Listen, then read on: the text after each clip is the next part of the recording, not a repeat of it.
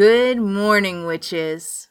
This is the Witch Daily Show coming to you from New Orleans with host Tonya Brown. Our episodes span about 20 minutes long to give you just a little pop of magic. So, tune in, take a deep breath, and enjoy.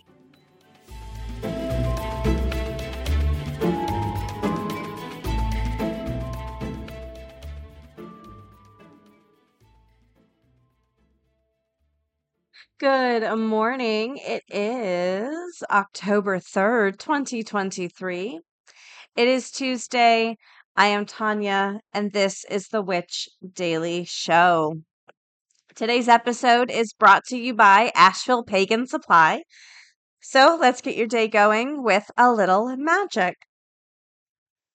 Our quote of the day is There is something haunting in the light of the moon by Joseph Conrad. So we are drinking pumpkin spice tea today, basic witch from Sip a Spell, and we are focusing on the ginger, clove, cinnamon, like that flavor profile for the season. I love pumpkin spice. I don't even care what anyone says. um, but today we're focusing on ginger. So this is again from the McCormick Science and it is folklore on ginger. So the Chinese have used ginger for over 5,000 years as a digestive aid and anti-nausea remedy. In traditional Chinese medicine, ginger is considered a pungent, dry, warming yang herb for ailments triggered by cold, damp weather. The Greeks wrapped ginger in bread for use after meals as a digestive aid. In medieval Europe, it was incorporated directly into bread and confections as a digestive. And Queen Elizabeth I of England is credited with the invention of the gingerbread man, which became popular as a Christmas treat. Ginger was so valued by the Spanish that they established ginger plantations in Jamaica in the 1600s. Can, uh, Canada Dry Ginger Ale was patented in 1907 by Canadian pharmacist John J. McLaughlin and became a popular uh, beverage in America during Prohibition. I did not know ginger ale was popular during Prohibition. I wonder why. That is very Fascinating. Interesting. If anyone knows why, let me know. Hmm. All right, which is going over to some headlines. This is a fun one today. Uh, this again is playing into our theme of the month, which is spooky and creepy and scary stories. This is eight bizarre folk lore creatures that will keep you up at night. And this is from ancientorigins.net. So, one is the scorpion men. If you're not a fan of scorpions, you may have nightmares about this creature. These are from a Mesopotamian mythology and they are described as scorpion men. There are many descriptions of these strange creatures, but most describe them as having the head and torso of a man, but the body of a scorpion. Think centaurs, but like creepier. Then we have the adlet, human dog offspring. According to Journal of American Folklore, the adlet are unique dog like creatures described in folklore. The adlet are considered human dog hybrids that are born to women who have chosen to mate with dogs. These strange offspring typically have human bodies with dog legs and hair and are prone to violence. Uh, they are prone to cannibalism and eating their own human relatives. Ooh. Next, we have the Nuckelavee, which is the skinless centaur. This is from Scottish folklore and is sometimes called the devil of the sea. This strange creature is described as half human and half horse and was only interested in plaguing islanders living near his home in the sea. He has a head 10 times larger than a human and a mouth resembling a pig snout. These are very creepy. and then we have the headless man, which is origin from the Roman Empire. These strange beings are described as having faces on their torsos and their eyes are on their shoulders, and that they inhabit a remote world or remote areas of the world and are originally found in Libya. Then we have the ge- the demon giant, the Gogmamog, which is in Celtic mythology and is known as a humanoid giant of over 14 feet tall, similar to a giant troll. Whoa. Okay, spooky, spooky. All right, witches, I'm going to throw this over to our moon correspondent, and after this break, we will talk more. Hello to all of my astro friends.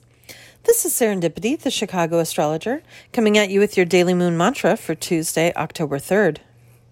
The waning gibbous moon moves from toiling Taurus to gabby Gemini today. Here, the moon trines the sun and squares Saturn.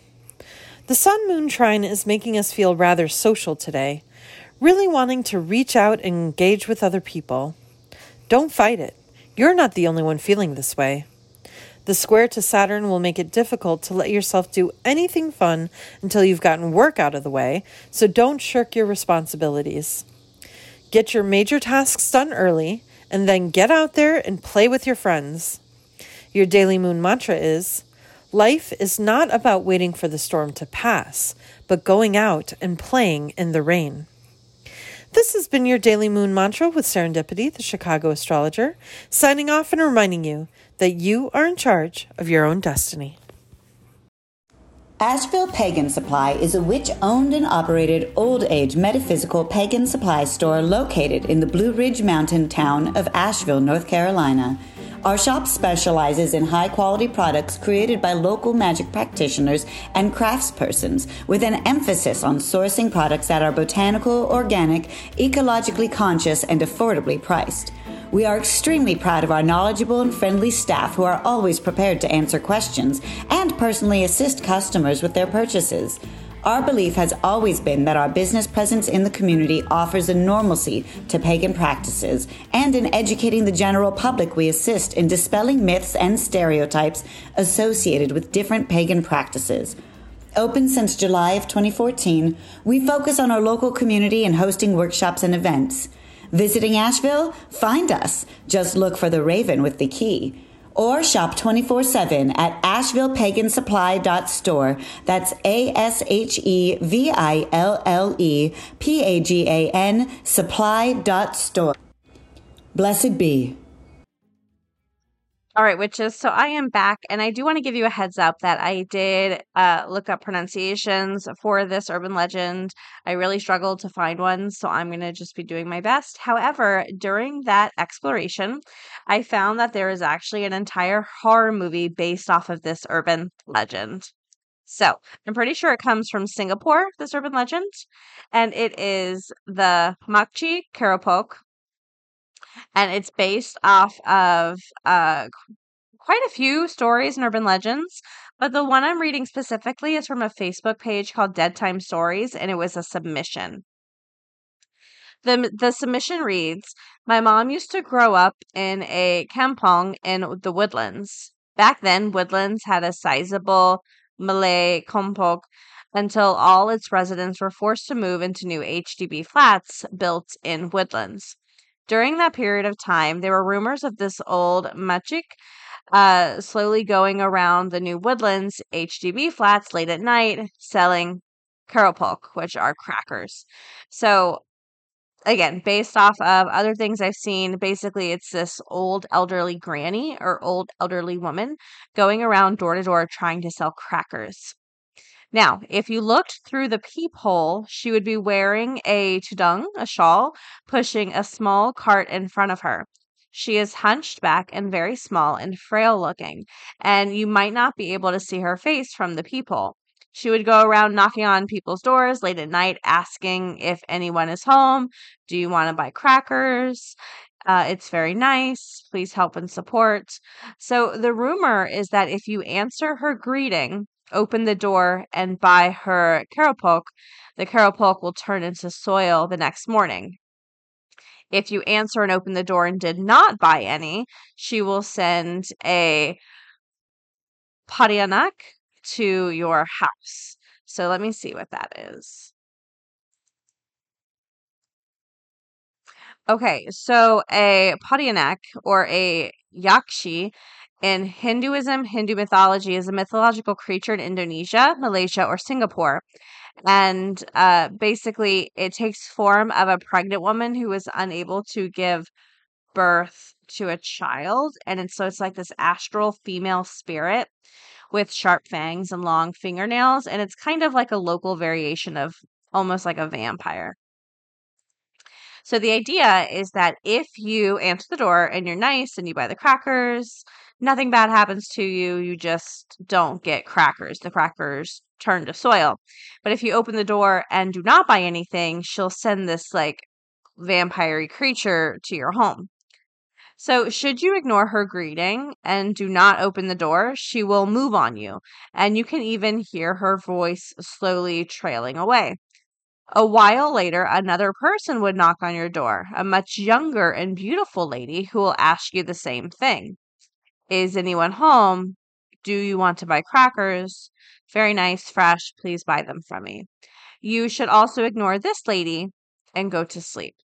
Now, if you open the door and buy from her, and if you did buy if you did buy the crackers earlier, she will say you have a kind heart, but your crackers will, will still turn to soil. So you should not eat either crackers, apparently. No crackers. If you eat them, you will fall ill. If you open the door and buy from her, but you did not buy from the lady earlier, she will say, Why did you not buy from me earlier? Is it because of the way I look? And then she will reveal her true form, which is the uh, Pontianak, which is the vampire creature. So, uh, back then, it might be a cautionary tale. Uh, the person who wrote in said it did scare them and it made them worry to open the door to strangers, especially at night. So, this is also a very fascinating urban legend, right? If we kind of look at it and what is it trying to really break down? First of all, pretty simple, like don't open the door to strangers at night. Easy, easy tale. But it also has a little bit of that Beauty and the Beast lore thing, right? Where the old woman goes to the beast's home, knocks on the door. If he doesn't help her, she turns into a beautiful woman and said, It's kind of this like, you didn't help her because she was an old lady. And like, I'm just thinking, no, he didn't help her because he was like a 12 year old boy in a house by himself. You know what I mean? But um not, not my issues with a Beauty and the Beast. But what's interesting here is when you look at the concept of the crackers. This isn't just don't open doors to strangers, there might be creatures, vampires might get you. It's more than that. When we look at the actual crackers, the idea that if you buy the crackers, nothing bad happens to you, but you just don't get the crackers, they just turn to soil. As well as the idea that if you do eat them, you'll fall ill. And I kind of think that this is, well, I think the falling ill thing is again, don't take food from strangers, don't take candy from strangers. But the concept that, again, really stood out to me it's that if you buy the crackers, nothing bad happens to you, they just turn to soil. And what I think that is kind of touching on is the idea of avoiding scammers, right? You buy something and then it turns out not to be the thing you thought it was. Like nothing bad happens to you. You get praised. Oh, you're being so nice. You're being so kind. Buying something from someone who you probably have no business buying from. Um, you're being so nice, so kind, but you still get soil. You still get nothing. And it almost feels like this little bit of this idea of maybe don't engage or not engage, but don't buy things from people off the street. That's kind of the vibe it's giving.